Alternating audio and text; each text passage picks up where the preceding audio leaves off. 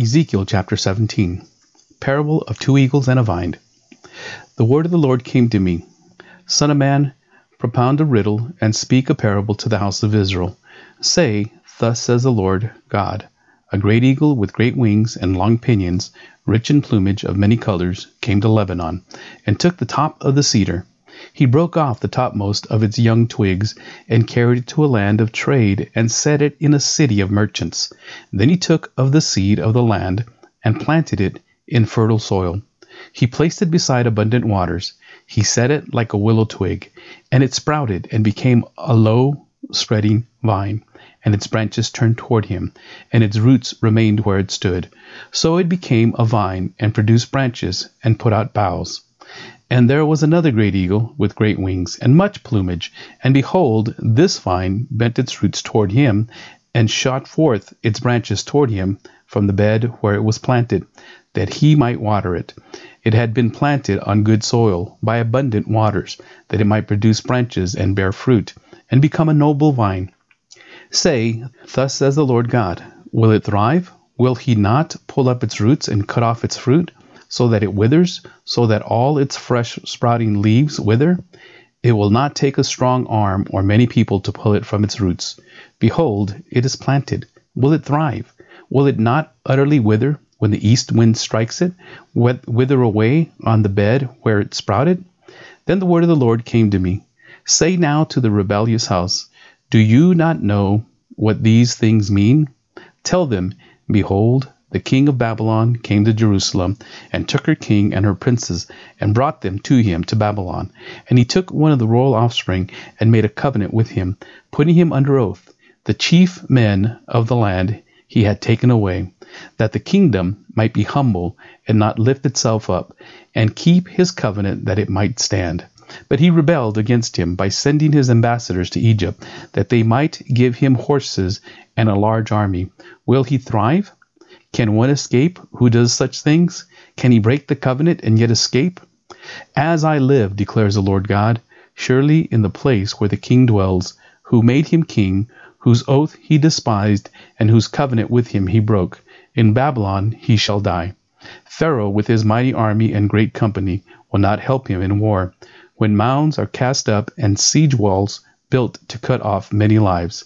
He despised the oath in breaking the covenant, and behold, he gave his hand and did all these things. He shall not escape. Therefore, thus says the Lord God, as I live, surely it is my oath that he despised, and my covenant that he broke. I will return it upon his head. I will spread my net over him, and he shall be taken in my snare, and I will bring him to Babylon, and enter into judgment with him there for the treachery he has committed against me. And all the pick of his troops shall fall by the sword, and the survivors shall be scattered to every wind. And you shall know that I am the Lord, I have spoken. Thus says the Lord God I myself will take a sprig from the lofty top of the cedar, and will set it out. I will break off the topmost of its young twigs, a tender one, and I myself will plant it on a high and lofty mountain. On the mountain height of Israel will I plant it that it may bear branches and produce fruit and become a noble cedar. And under it will dwell every kind of bird. In the shade of its branches, birds of every sort will nest. And all the trees of the field shall know that I am the Lord. I bring low the high tree, and make high the low tree, dry up the green tree, and make the dry tree flourish. I am the Lord. I have spoken, and I will do it. Chapter 18 The soul who sins shall die the word of the Lord came to me. What do you mean by repeating this proverb concerning the land of Israel? The fathers have eaten sour grapes, and the children's teeth are set on edge. As I live, declares the Lord God, this proverb shall no more be used by you in Israel. Behold, all souls are mine. The soul of the Father, as well as the soul of the Son, is mine. The soul who sins shall die. If a man is righteous and does what is just and right, if he does not eat upon the mountains or lift up his eyes to the idols of the house of Israel, does not defile his neighbor's wife or approach a woman in her time of menstrual impurity, does not oppress anyone, but restores to the debtor his pledge, commits no robbery, gives his bread to the hungry, and covers his naked with a garment, does not lend at interest or take any profit, withholds his hand from injustice, executes true justice between man and man, walks in my statutes, and keeps my rules by acting faithfully, he is righteous, he shall surely live, declares the Lord God.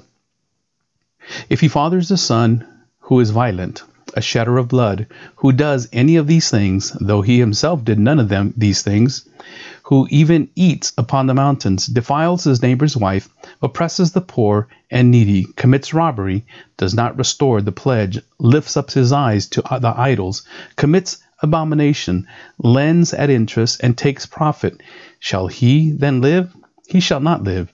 He has done all these abominations. He shall surely die. His blood shall be upon himself. Now suppose this man fathers a son who sees all the sins that his father had done. He sees and does not do likewise. He does not eat upon the mountains, or lift up his eyes to the idols of the house of Israel, does not defile his neighbor's wife, does not oppress anyone, exacts no pledge, commits no robbery, but gives his bread to the hungry, and covers the naked with a garment, withholds his hand from iniquity, takes no interest or profit, obeys my rules, and walks in my statutes. He shall not die for his father's iniquity. He shall surely live. As for his father, because he practiced extortion, robbed his brother, and did what is not good among his people, behold, he shall die for his iniquity.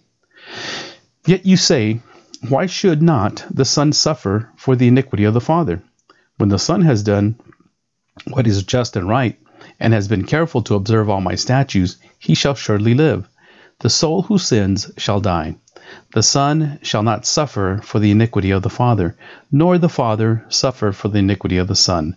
The righteousness of the righteous shall be upon himself, and the wickedness of the wicked shall be upon himself.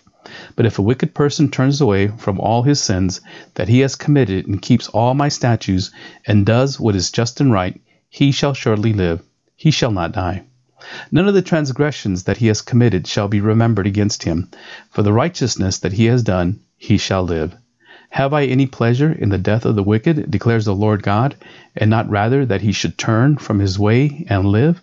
But when a righteous person turns away from his righteousness, and does injustice, and does the same abominations that the wicked person does, shall he live? None of the righteous deeds that he has done shall be remembered, for the treachery of which he is guilty, and the sin he has committed, for them he shall die. Yet you say, The way of the Lord is not just. Hear now, O house of Israel, is my way not just? Is it not your ways that are not just? When a righteous person turns away from his righteousness and does injustice, he shall die for it. For the injustice that he has done, he shall die.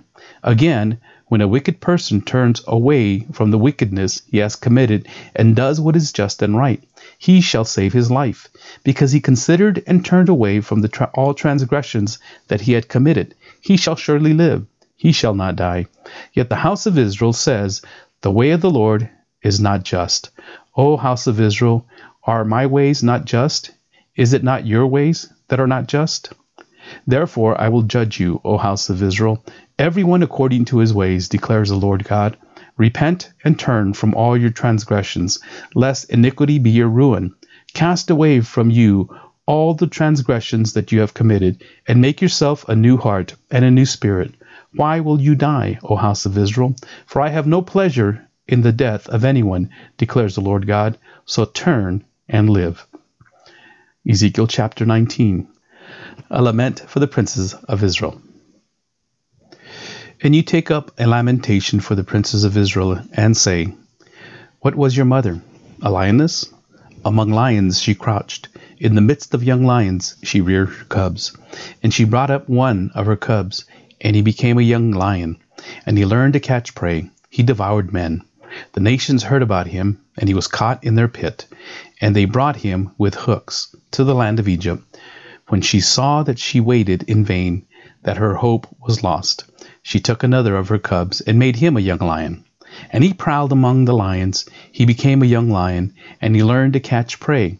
He devoured men and seized their widows. He laid waste their cities, and the land was appalled, and all who were in it, at the sound of his roaring. Then the nations set against him from provinces on every side. They spread their nets over him. He was taken in their pit. With hooks they put him in a cage, and brought him to the king of Babylon. They brought him into custody, that his voice should no more be heard on the mountains of Israel. Your mother was like a vine in a vineyard, planted by the water, fruitful and full of branches, by reason of abundant water. Its strong stems became rulers' scepters. It towered aloft among the thick boughs. It was seen in its height, with the mass of its branches, but the vine was plucked up in fury, cast down to the ground. The east wind dried up its fruit. They were stripped off and withered. As for its strong stem, fire consumed it. Now it is planted in the wilderness, in a dry and thirsty land. The fire has gone out from the stem of its shoots, has consumed its fruit, so that there remains in it no strong stem, no scepter for ruling. This is a lamentation, and has become a lamentation.